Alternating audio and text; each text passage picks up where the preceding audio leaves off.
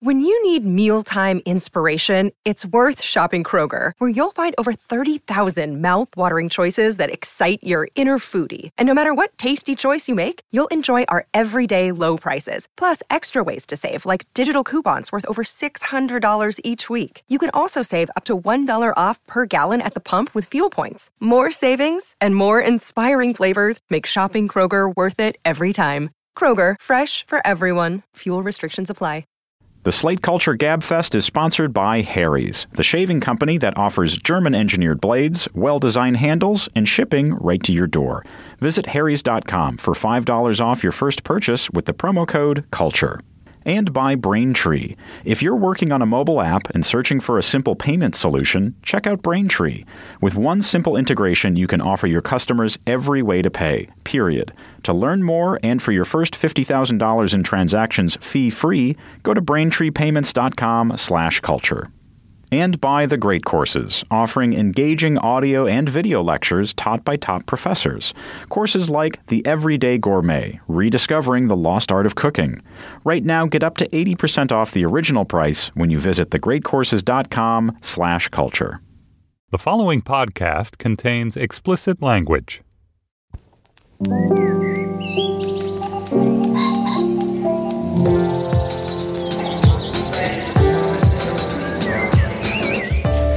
I'm Stephen Metcalf, and this is the Slate Culture Gabfest. What a long, strange trip we've totally ignored edition. It's Wednesday, July 15th, 2015. On today's show, Catastrophe is a British import sitcom. It's small, delicious, getting swoony reviews, and it's now streaming on Amazon. And then, after 50 years, The Grateful Dead is finally saying a final goodbye. We check in with Slate's resident deadhead, John Swansburg. And finally, what is it like to have little more than ordinary talent, but to utterly refuse the ordinary life? We speak to Slate's own Leon Neyfakh about his wonderful new memoir, The Next Next Level. Joining me today is Slate's editor, Julia Turner. Welcome back, Julia. Hello. Hi, Steve. How are you? I'm very well. How are you? How have you been? I'm great. I had a lovely vacation. Over my vacation, I went to see Taylor Swift play live at the Meadowlands. you did not. Home of your beloved Jets, maybe? Where do they play? Do they play there? Not at the Meadowlands. No, oh, they play. Damn, I wish she had besmirched the field of your heroes. Did Tay Tay bring the house down? Slate's culture section was well represented at the show. okay, uh, can of worms back on shelf, Dana. Um, Damn it! Oh, Steve, I, I just have to tell you, Steve. I have to tell you, since once we're on the subject of Taylor Swift, that one of my best friends, who has some of the coolest taste in music I know, completely agrees with you on Taylor Swift and scorns me for even tolerating her. So she, you, and you've won her over on the show with your arguments. Dana, I think what you meant to say is that every friend you have with cool taste agrees with me. And, um, and joining us is Slate's uh, film critic Dana Stevens. Hey, Dana. Hey. Julia, I imagine we have some business uh, before we launch into the show. No, we don't actually. The only business was I was going to gloat about having gone to Taylor Swift.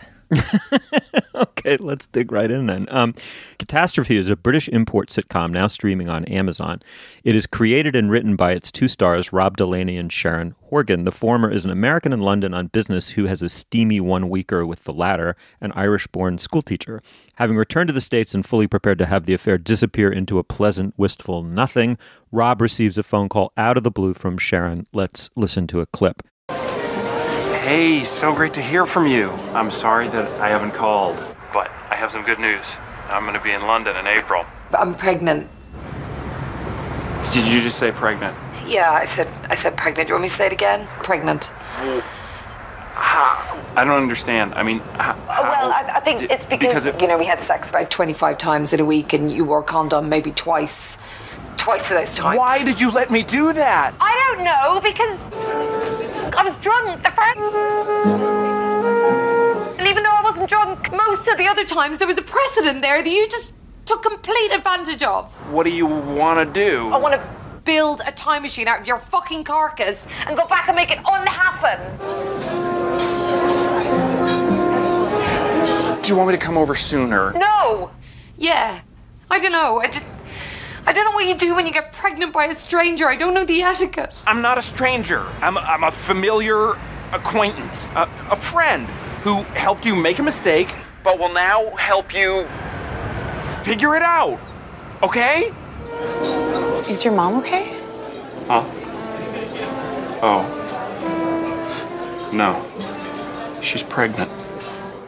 Dana, I think it's fair to say that this is a paper thin premise. Why is what follows from it so delicious? Very good question. I mean, I guess because of the writing and because maybe of the fact that the writing springs from these two people who are playing characters with their own names. Like, there's something about this show, Catastrophe, although it is about a situation that has been dramatized many, many times, and, you know, because it happens many, many times in real life, that's completely fresh. And I think it is because it feels like something crafted from the hands of these two people. Not that they're playing roles in a sitcom, but that a story is unfolding. And this show really grows on you as you watch it. I watched all six episodes, and by the time the sixth one came, and I don't know when there'll be another batch. I was desperate, desperate to, mm. to see what happens next. Yeah, I was too. Um, Julia knocked up is the obvious precedent. There must be others. Is there something different about this? And did you love it as much as Dana and I did? I thoroughly enjoyed it, although I had, and I loved many, many parts of it, although I had some nagging feeling that there's a style of like machismo in the relationship between the two main characters. Their relationship is full of bantering comedy, and they're always kind of putting each other down and insulting each other eh, in a very like uh, loving, high spirited, let's go have sex kind of way that didn't ring entirely true to me and seemed salvaged by the fact that you kind of know that these actors are playing versions of themselves, so maybe they really are such tough cookies, but they're both quite tough cookies. And I really enjoyed it and yet didn't totally believe the primary relationship. You guys didn't have any hints of that? Well, their banter is highly stylized, but but I think they have a connection. They have I mean they have complete sort of sexual and actorly chemistry to me they seem to. But it is true that it's it's stylized dialogue almost on the end of I've only seen this a couple times, but that show You're the Worst, right? I mean that show that's sort of about two people falling in love and showing each other very flagrantly the kind of ugliest sides of their personality. So even though these two basically seem like good people, decent people trying to get their way through a bad situation, they are pretty mean to each other. Well, there's that, and I guess the other, cons- you know, I mean, I, Sharon Horgan is a revelation to me. I think she's incredible in this, and I think the episodes do a really good job of dramatizing some of the emotional ups and downs of pregnancy, which weirdly aren't dramatized that much. There's one episode, I don't think it's too much of a spoiler to say, that deals with the couple's concern about the potential risk of a child born with Down syndrome and the kind of risks and assessments and tests and waiting and decisions that can go around that that's something that happens in every modern pregnancy. Like every modern woman who gets pregnant in a developed world like has the option to do a set of tests where they understand the potential there and decide whether to do the test and what to do with the knowledge that comes of the test. Like that's a huge moral quandary that is almost never dramatized. And I thought that that episode in particular did just a beautiful job of making these characters seem rich and real and like they were mm. grappling with these things in an interesting way. I guess though between the two of them, I think Sharon's character feels very specific and real, and the Rob character to me felt a little bit blank. Like he seems to have no angst or qualms or regrets. He's just like so Johnny stand up. He's like, sure, I'll move from Boston to London and like help my 41 year old one night stand raise a child, kind of because I want a child and kind of because why not take a bet on this woman who I had a really fun week with. But it seems to throw his like career in utter disarray. He has no friends and he just is kind of like, okay, like he seems so jolly about it. He seems, you know, he has like so that. little angst. I mean, in addition to Rob Delaney being adorable and very funny, and just seeming as if again this character is very much flowing from his own sort of extremely gynocentric weirdness, which if you follow him on Twitter, you've you know witnessed many times. He basically does sort of worship women in such a way that I could imagine him doing something so insane. But I sort of like the fact that in a TV world where everyone's job always has to be there something that they're passionately good at and driven to do, and everybody has to be like Woody Harrelson, the driven detective detective that he kind of has an alienating advertising mm-hmm. job that he doesn't care about and that he basically quits or sort of gets fired from because he's just more involved in this other aspect of his life. I liked that about that character. I like that too. And what also what I like about the show, I mean, I like everything about the show, but at the heart of it is that it's about doing the right thing that turns out to be doing the right thing.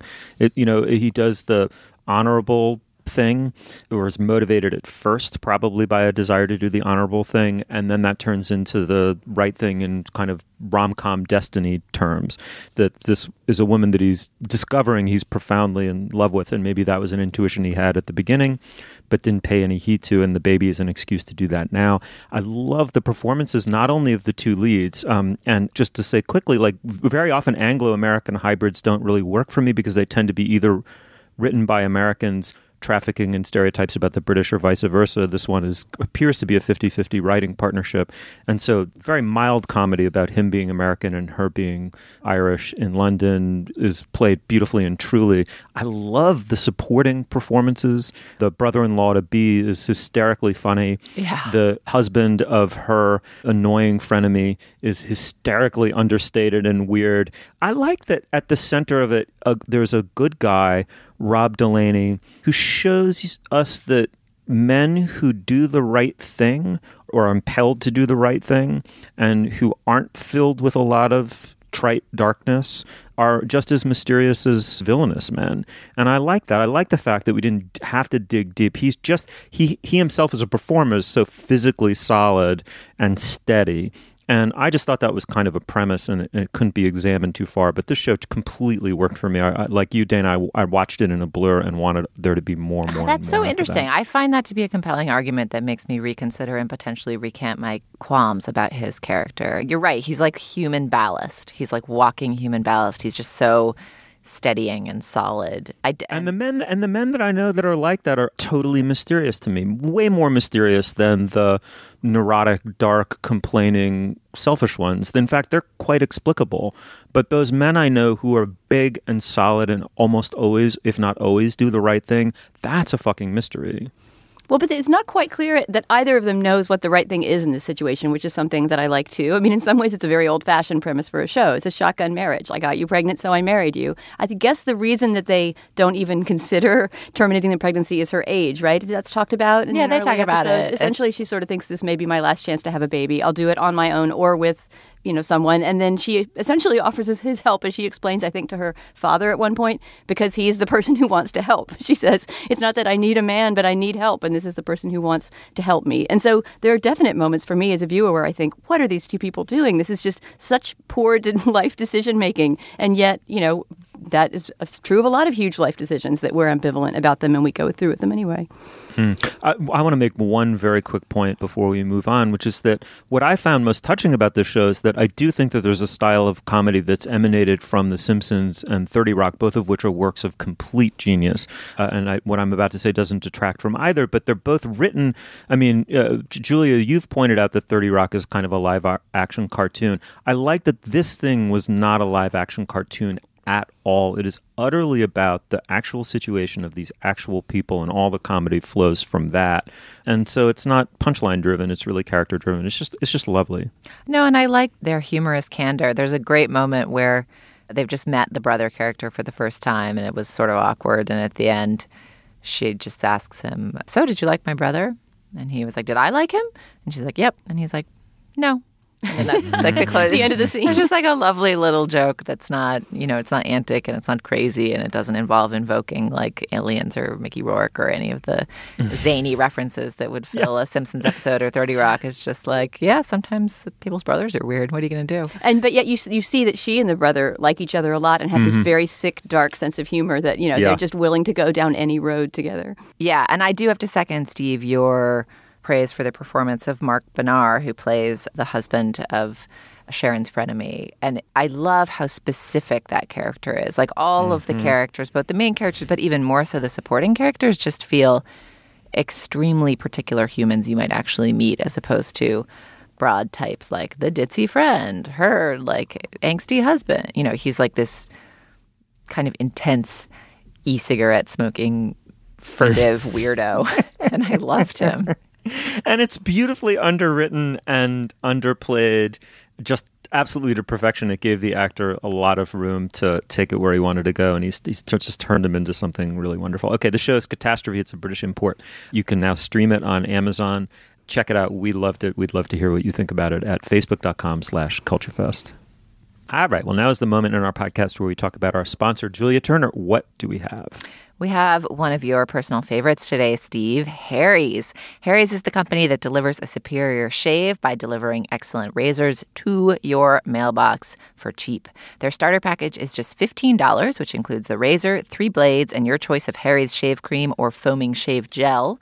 And as an added bonus, you can get $5 off your first purchase with the code CULTURE. Steve, I believe you are a Harry's user and partisan. Can you disclose whether you prefer the shave cream or the foaming shave gel? Or share any other shaving experiences? Oh, I go back and forth between foam and gel. I'm not really committed, but I do have a little Harry's anecdote if you'd like to hear. Hit me. Okay, so the other day I discovered I had, to much to my horror, that I had lost the handle to my Harry's shave kit upon which you attach these cartridge razors. And it hit me again how much I love this company because in the past, when I lost the razor handle, it was always an excuse to switch brands because effectively what they do is these the typical razor company sells you the elaborate handle and then you're locked in to keep buying these super super overpriced shaving cartridges as a you know massive cash cow revenue stream for some distant oligopoly, you know, headquartered in Tortola and run by gangsters. Anyway, but um, maybe not really. But no, in fact, I had lost this and it was horrific. I was like, the only thing in the world I wanted to do that morning was shave with my Harry's razor because I wasn't freaking overpaying for the cartridges. And it wasn't an excuse to switch brands. In fact, I tripled down on my brand loyalty and I immediately went on the internet and bought another Harry's handle, this time in a very elegant James Bondian gray. So um, I uh, I'm laying it on a little thick, but only so I can shave it off later, Julia. I, I do love the company and I love the product, and it's done me nothing but right. So there you go. All right. Well, if you want cheeks as smooth and apple glowing as Steve Metcalf's, you should go to Harry's.com now, and Harry's will give you $5 off if you type in the code CULTURE with your first purchase. That's H A R R Y S.com and enter coupon code CULTURE at checkout for $5 off the starter set. Start shaving smarter today. All right, Steve, what's next? All right, moving on. Fare Thee Well is a series of reunion concerts by the Grateful Dead that comes with a vow that this is, in fact, the end the end of a rock band, an American institution, and a global cult. The Dead began as a Bay Area jug band and over decades became legendary more by dint of epic live performances than by any radio airplay, and that by a wide margin, with its overlay of will o wisp vocals and space jam guitar lines. Theirs was a music that was somehow loose limbed but very, very tight at the same time. Trippy, completely singular blend of folk, blues, country, and eternally iterated and reiterated and de-iterated guitar solos upon the demise of a band many people adore but equally many find utterly mystifying. We asked Slate resident Deadhead and Julia Turner Lickspittle, John Swansburg, to come on the show. How's that for an introduction, John? Steve, you just talked about the dead in tones I would not have expected. That almost sounded reverent. Oh God, no! Please. You want to take? You want to take it again? a retake. Oh my God, God, cut, burn it, burn the take. Oh, uh, John. Well, let me read you my first question, and then you can reassess. Uh, uh, I'm not in the cult of the Grateful Dead by any stretch of the imagination. John Swansburg, is this a band only for true believers? Yeah, I think so. I don't. I would never want to be in the position of proselytizing on behalf of this band to anyone else. I didn't w- want to be part of the cult myself. I rejected it for many years, and then only after going to boarding school and having it be in the ether for three years did I finally have enough of it in my head that I just couldn't resist anymore, and I became a fan. But I've never really had any luck convincing anyone else to like it. You kind of have to find your way to it yourself. But have it, you found friends that liked it? Has it become an underground community where you'll discover that someone liked it all along? Oh yeah, there's certain like shibboleths that you know where p- people will reveal uh, that they are dead fans, and then you can kind of have this great conversation with them and probe just how deep into the cult they've gone and you know ask them about their favorite shows and favorite tracks and I, try, I tend to do that and then sort of put them on a spectrum between like casual fan who maybe listens to some of the like studio recordings, which you know I hold in, in great uh, disregard because you know the Dead never did anything interesting in the studio; it was all live performance. Uh, and then people who are you know went to shows who are a little bit older than me and actually experienced the band and can talk about what that was like. And I always love picking people's brains about the uh, following the Dead experience, which I missed out on. And then you have people who are like truly crazy, and I'm probably closer to that last uh, poll who like who spend like a ton of time in the archive listening to shows and like fetishize not just specific specific nights on which the Dead played, but recordings of that night. They can tell you like mm. which mm-hmm. audience mm-hmm. recording from that 77 show at Cornell is their favorite.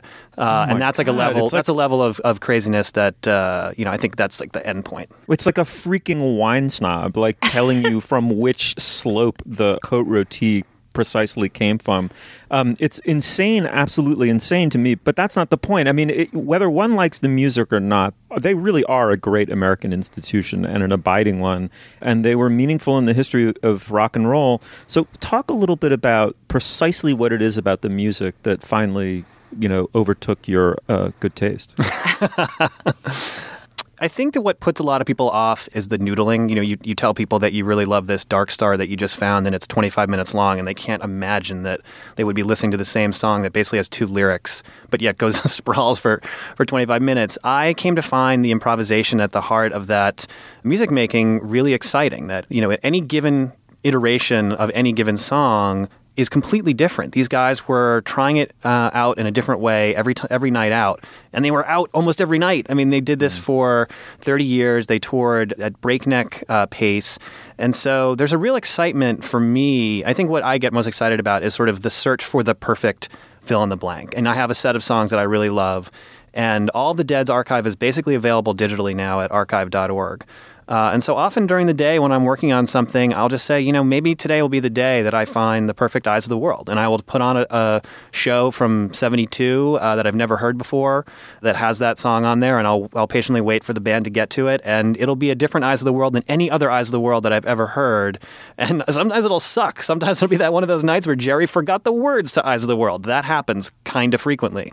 But every now and then you hear a transcendent version of a song that you kind of know in your bones, but you don't know it the way they played it that night, and the the excitement of discovering that is truly amazing. And it's not something that I don't know like what other musical experience to compare it to. Like that's mm. I don't have that experience with any other music that I like, and I'm not into other jam bands. Like this, the Dead are sort of a singular thing for me. I, I love their music. I'm not a Phish guy. I'm not a string cheese incident guy. Like I, you know, that it's just about the dead. And I think partially it's because of the existence of that great historical archive and the ability to dive into this essentially infinite pool of music and see what you find. I want to kind of ask Stephen Dana how the dead fit into your growing up experiences. I very briefly because mine is fairly boring. I, I'm in like an exact contemporary of John's, and I also went to a New England prep school, though a different one, and was like, ugh, the Phish people and the dead people are not my people, and I never capitulated. So to Good me, it signified like white cap jerks from my high school, of whom perhaps you were one, John. Mm-hmm. Not a jerk, a lovely fellow. no, that was me. Uh, and you know, so in the tribal allegiance of music, which I think still existed in in my youth, although I'm not sure that music has the same tribal quality today that it did when we were kids. Like that was just never my tribe. And the music I've heard, I, uh, you know, some of it's good. It's not the kind of thing I'm super into. Whatever. I have no, I have no. It's not anathema, but I don't love it. But I, but like, what did it mean in your youth, Dana and Steve? So I thought three things in life were inevitable. I thought death, taxes, and a girl in a fleur de lis t-shirt and a grass skirt skip dancing vacantly to the dead in the quad of every boarding school in America. And I turned out to be wrong. I went back to Exeter, my alma mater, to give a little talk. Alma mater, I don't know what alma mater. Thank you, to give a little talk. And uh, the students there, I just was suddenly incredibly curious whether or not the various tribal groups and subgroups still existed. And the first one I asked them about was the Dead, and they were completely unmoved by the, uh, any mention of the Grateful Dead. They said that's our parents' music, in some instances, our grandparents' music. It has no existence anymore. What struck me about the Dead when I was a kid was um, it was music that didn't transcend its tribal allegiances, to use Julia's phrase, at all. I mean, not at all. You, you unlike you could go down the rabbit hole with Springsteen or Bob Dylan or Neil Young or fill in the blank and uh, many people wouldn't follow you there, but they would have a song or two, or some of the music would mean something to someone else. I just think of the Dead as tribal all the way down. And I think that has to have something to do with the quality of the songwriting, which I find low. And um, uh, there are two or three possible exceptions to that, but I, I, I just, I mean, I will turn up the. I mean, there's scarcely a classic rock artist who I won't, for at least one or two cuts, turn up the volume when they come on the radio. And The Dead is the exception. As to the live shows, John, don't take this the wrong way, but a dead live show to me is the oral equivalent of unrolling an infinite roll of wallpaper and then crawling along it off into eternity. That sounds great. I'm not offended. as long as it's beautiful psychedelic wallpaper. well, okay. Well, this. Uh, well, Dana, I've, I've got to. Uh, we got to hear your experience of the Dead. Well, I mean, it sounds like I have something to contribute because I think I'm the only person among us who's ever been to a Dead show. I've been to three or four of them, and when I was listening to the three-hour set list on Spotify that John kindly made for us last night, which, which I'm sure you all listened to. I listened to parts of it. I think I might have just. I listened to it for like an hour and a half, and I think it was just one song. we can, can we share it with our listeners? John? Oh, absolutely. Yeah, I might want to make a couple updates because when I listened to it uh, last night after I made it for you guys, I realized I'd made some decisions that I regretted. I, the, the, Fire in the Mountain, uh, the, the Scarlet right, John, you're not allowed Sorry. to spend any more time on the set list. Slate needs your talent. All right, it's locked. Elsewhere. It's locked. I can. I'll stand by it. I love also that you annotated it so extensively, so you could read through like a five paragraph email about why these choices were made and the transition from this song to that song. But okay, so so my history with them, listening to that three hour set list last night gave me sweet memories because although I myself was never a deadhead, I dated a deadhead in last year of college, first year of grad school, 88, 89, essentially the, the sad simulacrum period you just referred to of the dead. Touch of Grey, I think, was a hit at that time or mm-hmm. right around that time. And so they were touring a lot and sort of back in the news. And also, I believe that a collaboration with, um, didn't Mickey Hart and, and George Harrison collaborate on something? There was sort of a lot of, you know, old hippies like coming back in the late yeah. 80s and, and doing musical things. And even though that music was never something I would put on for myself, my ex's kind of endearing, you know, much like yours, his, his endearing commitment to, you know, certain transitions and certain 73 Winterland shows on little cassette tapes was just so adorable. And I loved to make fun of him about it as I love to make fun of you about your, your dead obsession. Um, so, so there were those kind of sweet memories associated with it. The shows themselves, I mean, okay, let's put it this way. I don't know how disclosing to be, but I've seen the dead high and not high, and they're a lot better high. right. That was the old joke about about uh, Grateful Dead fans that like when the when the drugs wore off, that people were like, "This music sucks." but I actually never listened to it while um, in a mind altered state. Like that's not my experience because I never went to the shows, and not, I'm not someone who sits around in like my own house, like getting high so that I can listen to a archive.org set from you know 1974 in Providence. Better than crawling across wallpaper. but I that that's like not not the thing for me. I I, um, I understand why the music would probably be amazing in that state of mind, but that's I've never needed to sort of transport myself chemically in order to feel transported by the music. I, it just happens for me. Well, it's interesting that they can be technically virtuosic at, by moments. One of my listening notes from last night is like jazz, but boring.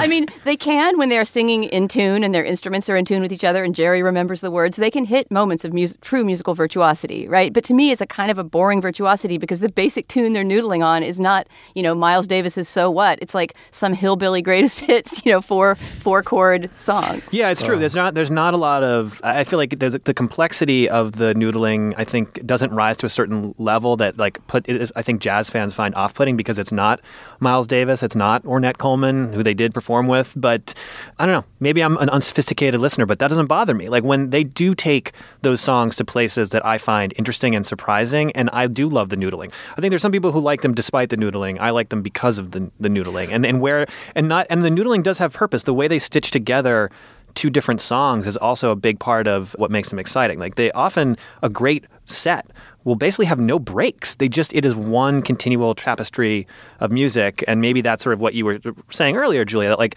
the first three songs I put in that playlist are three distinct songs, kind of, but they they don't stop between them. They they play Help on the Way, and then they play Slipknot, and then they play Franklin's Tower. And the moment when Slipknot becomes Franklin's Tower makes me want to jump up and down. I recognize that that is not the effect it has on everybody, and that maybe I should be examined because it makes me feel that way. But it does well, make me feel. That is, I will say, an endearing thing about live shows, even as someone who didn't really know their their their repertoire of songs that well. The excitement of hearing a song emerge from one of those endless space jams, right? And what's it going to be? And and the excitement of people around you that it might be some song that hasn't been paid, played in 20 years or something like that. I mean, that sort of gets you into the whole world of you know the, the Grateful Dead jargon, the Grateful Dead sort of you know insider, the shibboleths, as you say. You right. know? But that's also sort of part of what made Dead shows, at least in the late 80s, kind of scary, right? Because I mean, we haven't talked about Dead heads very much, and that is a very strange and often to me off-putting aspect of this band. People people that follow a band for 20 years. I mean, that just sort of seems like a magnet for the mentally ill in some ways. Yeah, I mean, I like I said, I never quite experienced that. Although I do, like, I have a sort of romantic notion of where it started. At least, like, I wish like, if I had a time machine, I would definitely want to go back to '68 and like go when they were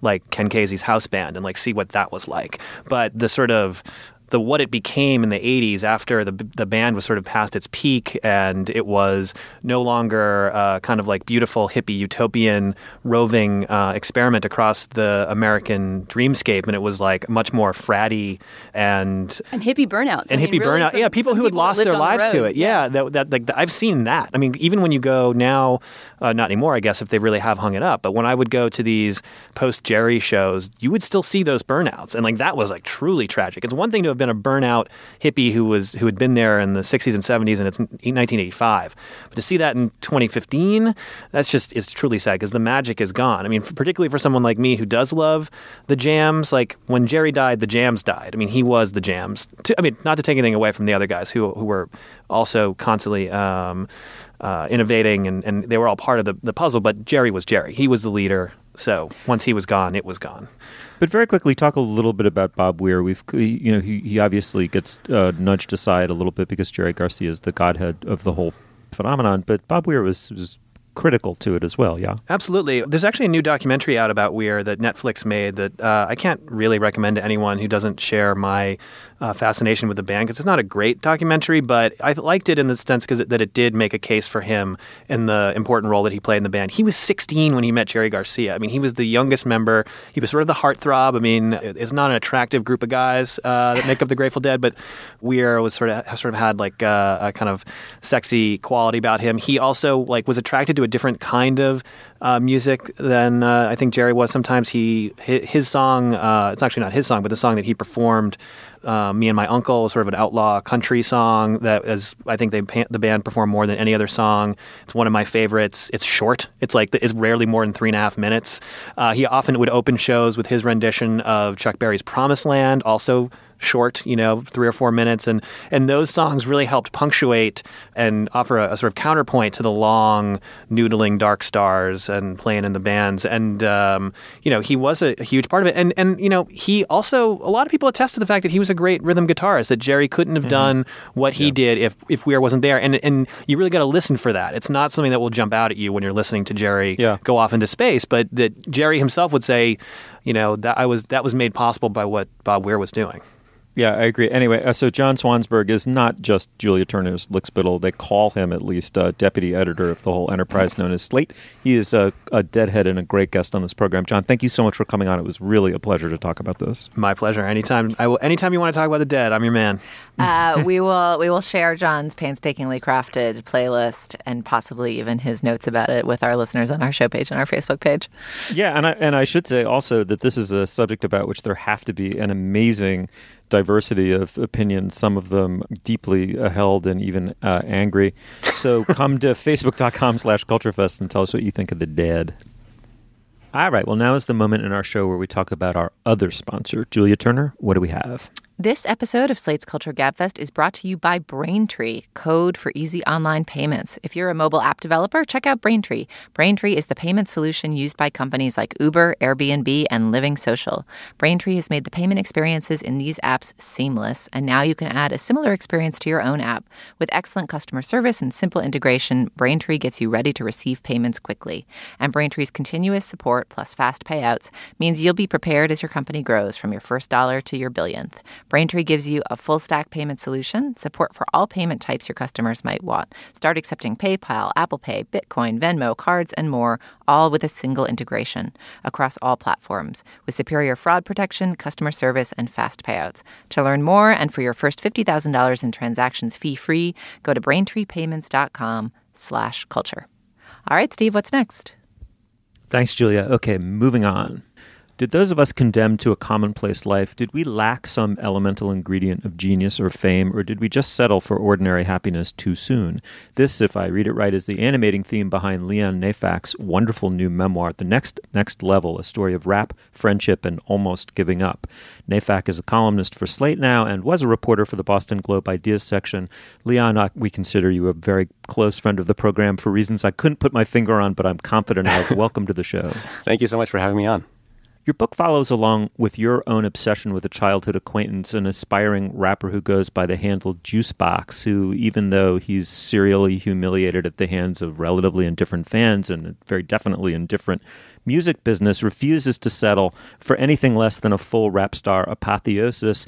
Why don't you lead us into the discussion a little bit by telling us how you first discovered Juicebox, what that encounter was like? So I crossed paths with him thanks to summer camp, where I met a guy who was close friends with him in Milwaukee. I grew up outside of Chicago, and so a bunch of people from the Midwest would come to the summer camp, and this friend of mine that I made there asked me, you know, a few months after camp, would I be able to set up a show for him and his band? Uh, and then last minute, he asked me, hey, by the way, like, could I bring this guy who I'm friends with, who is a rapper, and could he play on the set as well? And I said, sure, of course. And so Juicebox played, uh, and he sort of blew everyone's mind that was there. You know, seeing him uh, on stage really just burned itself into my memory. And he's been doing some version of that ever since. Um, you know, he's a rapper, um, but he has grown up in a in a punk context. Um, he's played, you know, most of his career has been spent playing basement shows uh, with noise bands and other kinds of experimental uh, musicians. And so he's always sort of tried to toe the line between difficult and confrontational uh, music and pop. Uh, and that's sort of mm-hmm. the, the line that he's been trying to ride ever since. Okay, will you pick out a track for us to um, sample for our listeners? Yeah, so there's a there's a great song on his first album called "I Don't Want to Go Into the Darkness." The song's called "Like a Renegade." Uh, it sort of lays out his mission statement. It sounds a little bit like the Beastie Boys, and uh, it, it, sort of explains his trials and tribulations as a, as a road warrior. I got a hole in my life that I can't escape, and now I'm living on the run like a renegade. Chinatown bus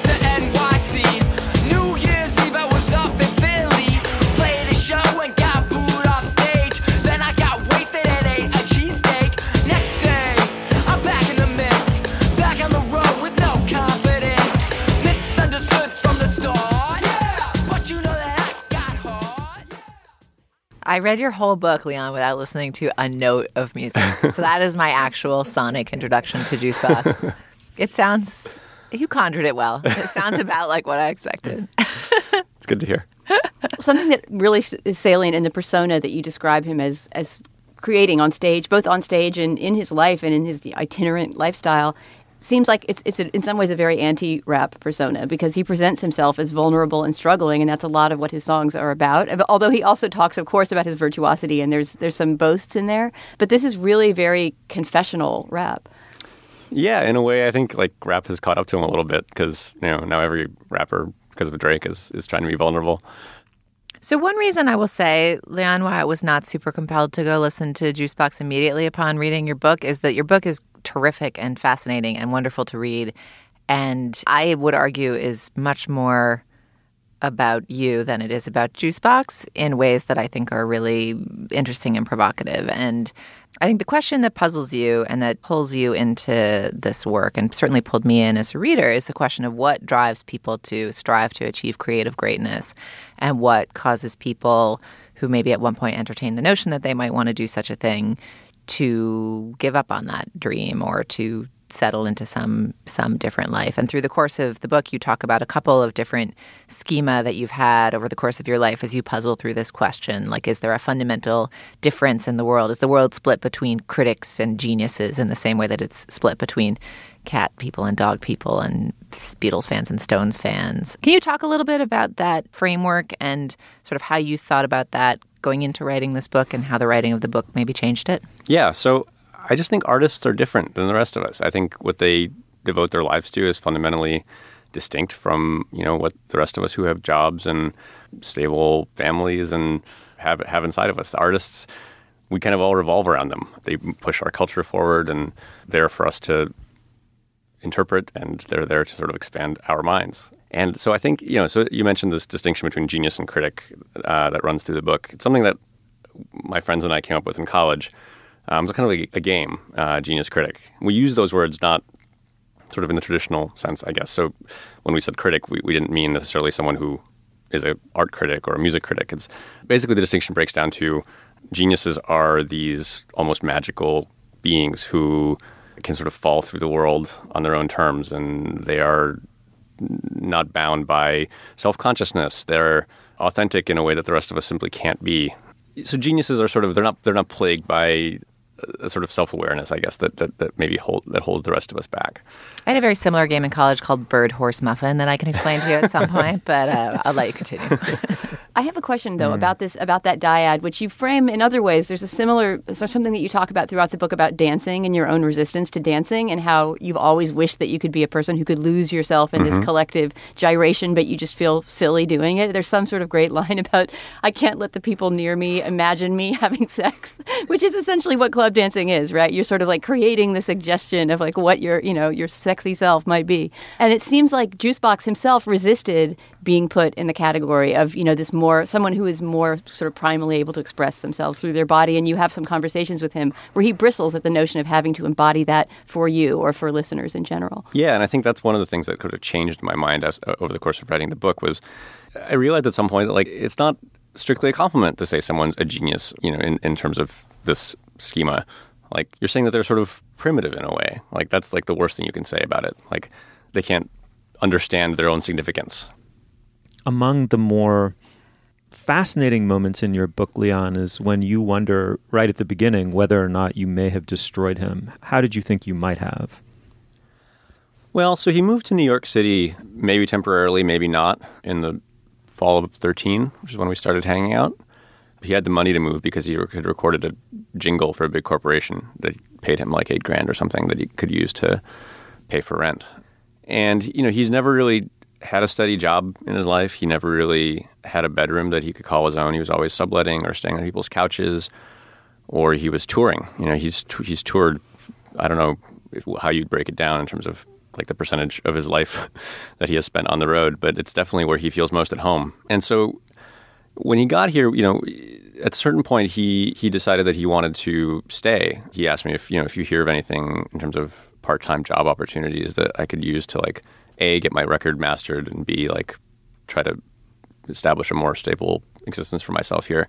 Please let me know. And and I did. And and, and I ended up helping him get hooked up with a with a job. And you know it was a sort of a naive thought like did I destroy you by getting you a job? Because as a few people who've read the book have pointed out there's not like a obvious binary between like economic suffering and creative ability obviously but it did occur to me that like there was a certain angst, panic, uh, sort of at the heart of, of his music that was pretty inextricably uh, tied to his precarious lifestyle. And so I wondered if having achieved a, a more calm and, and comfortable life, some of that would, would go away.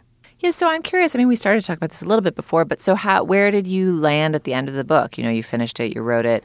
How did the process of writing it complicate your views of what it means to be an artist and to keep fighting to be an artist?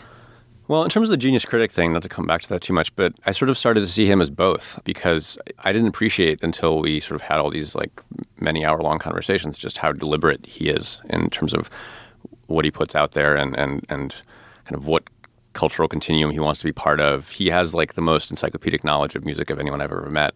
And that kind of made me see him a little differently than, you know, he's he's not a wild animal. He's a he's a considered and careful craftsman. So, yeah, I think it made me realize that there's a space in between artist and, you know, the sort of the freewheeling shooting star and like the almost workman-like approach to uh, creating something that I, I identify with more. Like as a journalist, you know, I I remember there was like I read a story about like Lester Bangs like going out on a stage and typing an article, and that was just ridiculous because like you're not a rock star. You're as a writer, you're a you're by yourself. You're you're doing something quiet and thoughtful, and those two things don't really go together. But writing the book and getting to know him better kind of made me kind of convinced me that the binary is a little bit less clear than I than I have grown up thinking it was. This is a wonderful book. It's called The Next Next Level: A Story of Rap Friendship and Almost Giving Up by Leon Neyfakh. Leon, thank you so much for coming on the show, but you are not done yet. Will you stick around and endorse? Yes, I would love to. I'd be very honored to. But before we endorse, actually, let's hear from our other other sponsor, Julia Turner. What do we have? We are totally delighted this week to be sponsored by The Great Courses, which offers engaging courses presented by top professors and experts. This is a super fun way to keep learning, and I think our listeners, like us, are people who are endlessly curious about the world and want to know more about it. So I think it is a great fit for our program. One course in particular that they're offering a special deal for our listeners for is called the Everyday Gourmet Rediscovering the Lost Art of Cooking, which they developed in partnership with the Culinary Institute of America.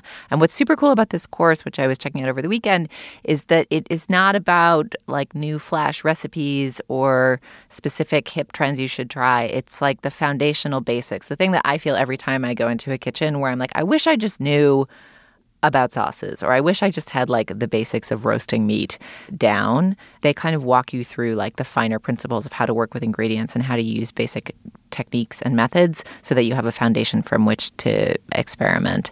So the course which is 24 short lectures supplemented with great visual materials show you how to transform everyday ingredients into restaurant quality dishes, how to create delicious meals for both casual weekday dinners and large holiday celebrations, how to work with unique tastes and ingredients to expand your palate, how to avoid spending money on expensive meals or unhealthy fast food, by showing you the basics of roasting, grilling, poaching, stir frying, broths and sauces, meat and seafood, herbs and spices, pastas and grains. They kind of walk you through everything you might want to know. So, again, that's the Everyday Gourmet, Rediscovering the Lost Art of Cooking.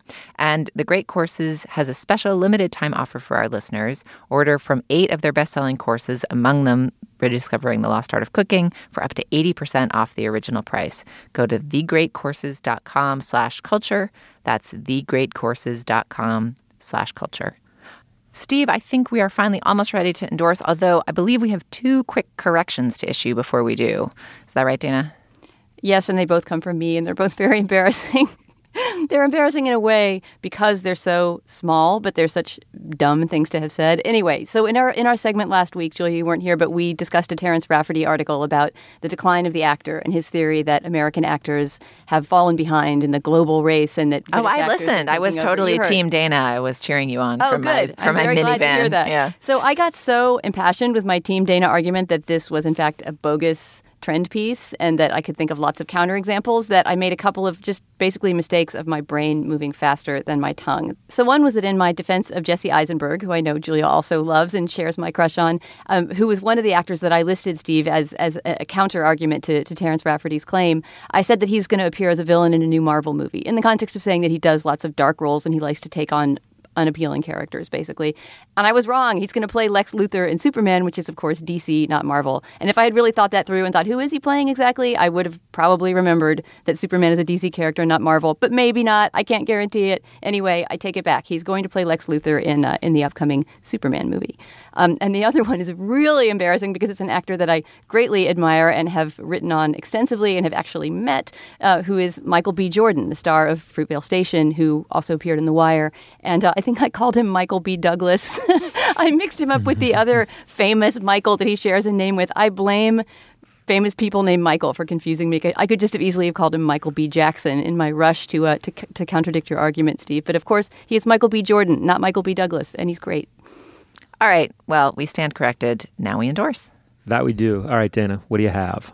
You know what? In honor of John Swansburg and his wonderful Grateful Dead playlist that we all slogged dutifully through as far as we could get, I'm going to do two small Grateful Dead related endorsements today, although neither of them are directly related to the Grateful Dead. They're cultural products that, that I know about because of the Grateful Dead. Um, the first one is the cover of the song Morning Dew, which is a, a, Grateful Dead classic, although I don't believe they wrote it. I think it's, it's a folk rock song that they kind of adapted and made one of their signature performance songs. But the performance is not by them, it's by the German, I guess, punk band. Einstürzende Neubauten. Am I saying that right? Do you guys God only knows. Einstürzende Neubauten and their album. Wait, let me read this for our German listeners. And of course, their 1987 album, Fünf auf der nach oben offenen Richterskala. Isn't oh my god, this is the most four? Dana Stevens has ever turned me on. That's like one of the only German words I know, but doesn't fünf the, the number four? I'm going to go with five. I was going to say Oh, five. five. as Yeah, yeah, well. yeah. I think it's the number Yeah, five. four is fear Well, I know what Einstürzende Neubauten means. It means uh, something like broken down and built again. That's the name of this this 80s German, I guess, sort of noise punk, screamy Yeah, band. krau- they're krautrock. Like, aren't they the classic era of of krautrock? Maybe, but they're not prog and noodly. They're more like That's short, true. screamy songs, right? And uh, and they do a cover of Morning Dew that's really incredible, and it's a great sort of psych yourself out to go out for the night kind of song. It's that kind of song. You know, you put it on and you just want to put on a thick layer of mascara and just go do the kind of dancing that Leon Neyfakh does not dare to do. so that's one, and that will maybe be our outro song. Who knows if I luck out with our producer Ann Heppermann. and then my other brief Grateful Dead related endorsement is, I believe, the last episode of Freaks and Geeks. It's the Grateful Dead episode. If you're a Freaks and Geeks fan, you know that each episode essentially has a pop artist of the time, usually of the time, um, that's that provides most of the music for, for that show. So there's the Elton John episode, and uh, I can't remember who some of the other artists are. There's the Who episode. So the final episode of Freaks and Geeks, at least the last one that aired, um, which involves the Grateful Dead prominently and the idea of maybe going to follow the dead, it's all about the album American Beauty. And there's a wonderful scene where Linda Cardellini's character puts on American Beauty and twirls around a room and just gets really into the album, and it's really great. And the way that it's sort of used in the very final scene will just make you cry. It's just the best use of the album American Beauty, and it'll always to me be tied to that episode of Freaks and Geeks. Wow, Dana Stevens lunging for the genius critic brass ring for her endorsement, and and missing badly, I should say. But no, lovely. Um, Julia Turner, what do you have? I would like to recommend a refreshing quaff for my endorsement today. Uh, there, I can't. a refreshing quaff. my God. Look, I'm just, I, I'm just trying to prepare you guys for how refreshing this quaff is going to be. um, so, in uh, some recent issue of New York Magazine, I forget which one, they have a recipe for what they call amusingly nose to tail lemonade, which basically means putting an entire lemon in the blender and drinking the blended results of lemon, including the peel. This is freaking delicious. It never occurred to me to do this, but basically, you chop up a lemon, you cut off like the nubby ends, which like affects the pith to juice ratio a little bit to cut it down from what a truly whole lemon would be. But then you basically just throw these lemons in the blender. Seeds and all? You do deseed them, so it's not like as pure and easy as it seems, like just literally throw the thing in there. So you deseed them, you cut off the ends, but other than that, it's just the whole lemon, little ice, very small amount of sugar, a little bit of water to cover it all up, and then you just pulverize it. And you, what results is something that tastes like kind of the platonic ideal of Italian ice, and hmm. you get this like oily tang of lemon zest rather than lemon juice, that kind of like oily burn in the back of your throat, which I love all beverages that have like cayenne or ginger. I love a beverage that like stings a little bit going down. And so this is like lemonade with bite. And you can adjust the sugar to your liking, adjust the ice level to your liking to make it kind of slushier or juicier as you see fit. But this is, I like never want to drink normal lemonade again. This is so excellent. So I will Mm. post the recipe on our show page. But if you have access to a high powered blender, make this forthwith. Mm, fantastic. I mean, I now think all of humanity divides not into genius critic, but into refreshing quaff or oily tang. But Those with are the- this, you can have both. But the, with this, you can have both. This is the, yeah, exactly the fill in the blank of um, summer beverages. Leon, uh, what do you have? So I have a movie that I watched over the weekend, the new film by Andrew Bujalski, Results, which I know Dana reviewed and, and liked. So it's it's about a guy who came into some money through sort of vague circumstances, and he is living in this unfurnished mansion uh, in Austin, Texas.